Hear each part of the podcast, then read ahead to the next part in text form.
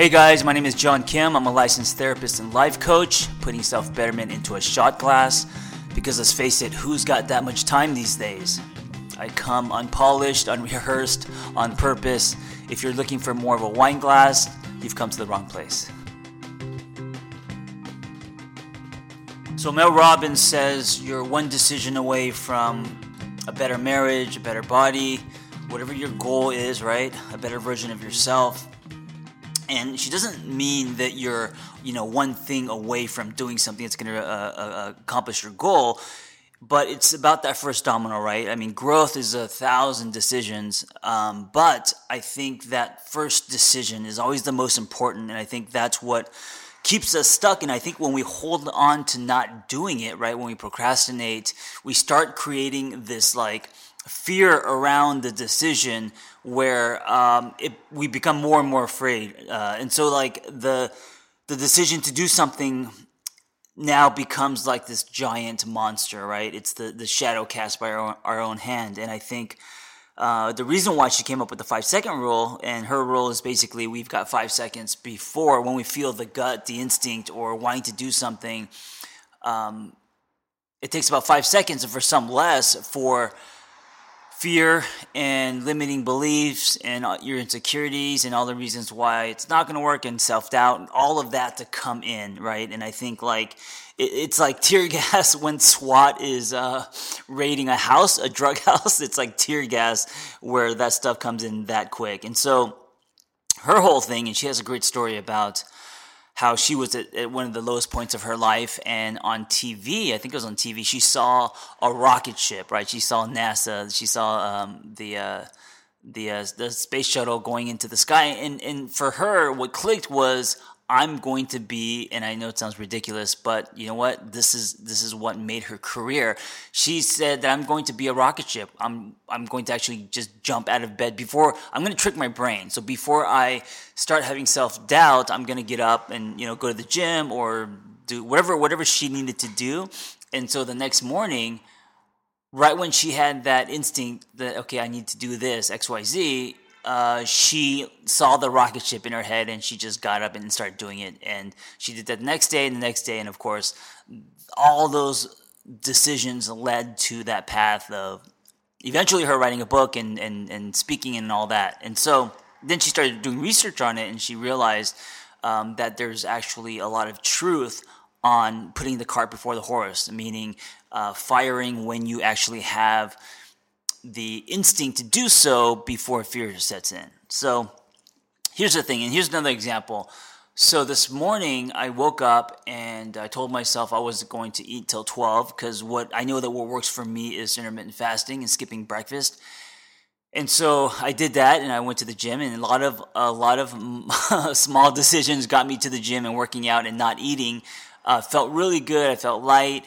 And then of course, you know, um, as I'm having breakfast uh, and, and I have it a little bit early, I have that decision uh, to eat the croissant. And that one decision, and I know it's not that not that big of a deal. Suddenly, that one decision to eat a croissant gets my stomach bloated because I have food allergies, and then I feel shitty about myself, and then I have to lie down. I feel heavy, but and then it leads me down a different path, right? And of course, I'm going to recover from it, and I will, I will, I will, I'll be okay. But I'm just using that as an example how one decision to do something can easily lead you down a very different path than um, than than what you want. And so, think about what you are preventing.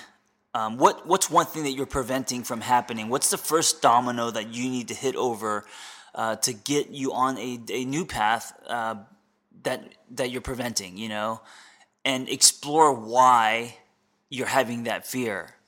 Because I really think that we are um, habitual creatures, right? We work on routines and pattern and habit, and our thoughts,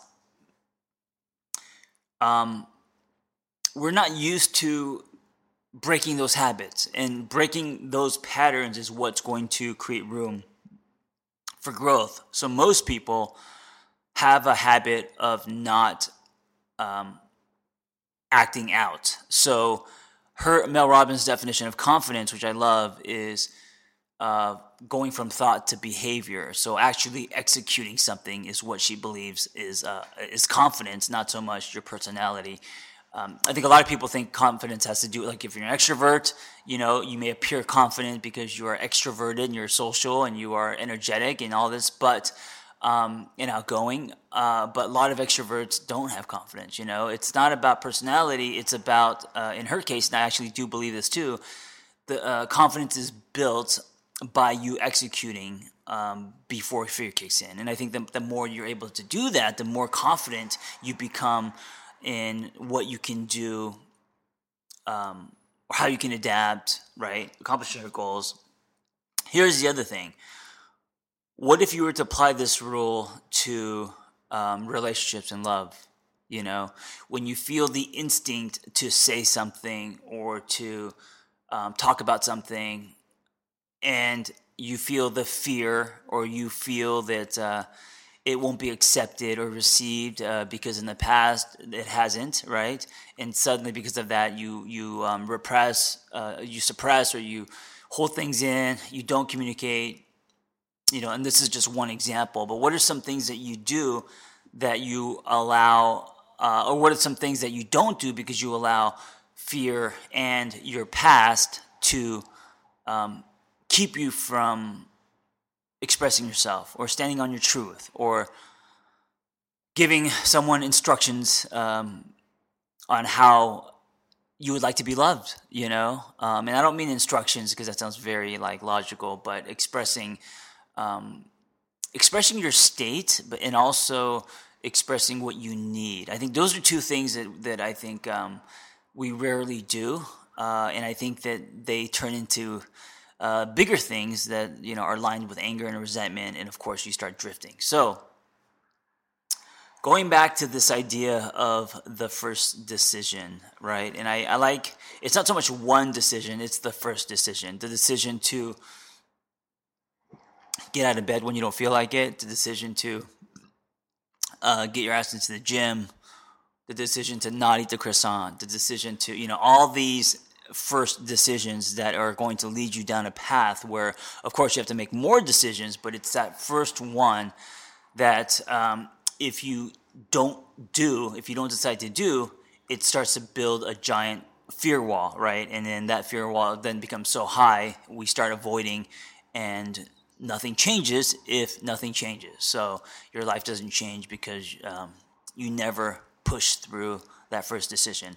Also, Jordan Peterson says um, to create badly, you know, and what he means by that is it's really not about um, whatever that first decision produces.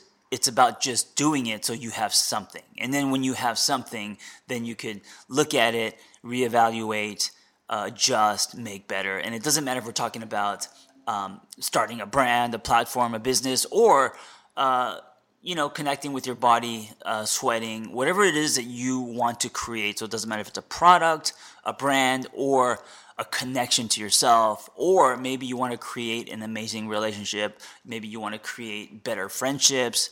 Whatever it is that you want to create, a new body, um, make a decision to do it. Actually the first decision being the most important right? Being uh, imagining that that is the first domino you're going to kick down and then it's going to get easier. And then also it's okay to do it badly you know, if you, if you, um, it's better to do it badly than to not do it at all. Because if you don't do it at all, then you have nothing to play with. But when you do it badly, then you have something, right? It's about giving birth to something new and different, and then adjusting and growing from there. So even if it's a conversation, right, that you are not used to having, just do it badly. Don't judge yourself. Get it out, and then you you'll always get better at whatever it is that you're working on, right? So that is. Uh, if anything, a reminder today, guys, as you are going through life and you're thinking about all the stuff um, that you want to do and then not acting on it because of fear and whatnot, and that becoming, um, you know, the, the giant wall that just becomes so high you can't climb over it.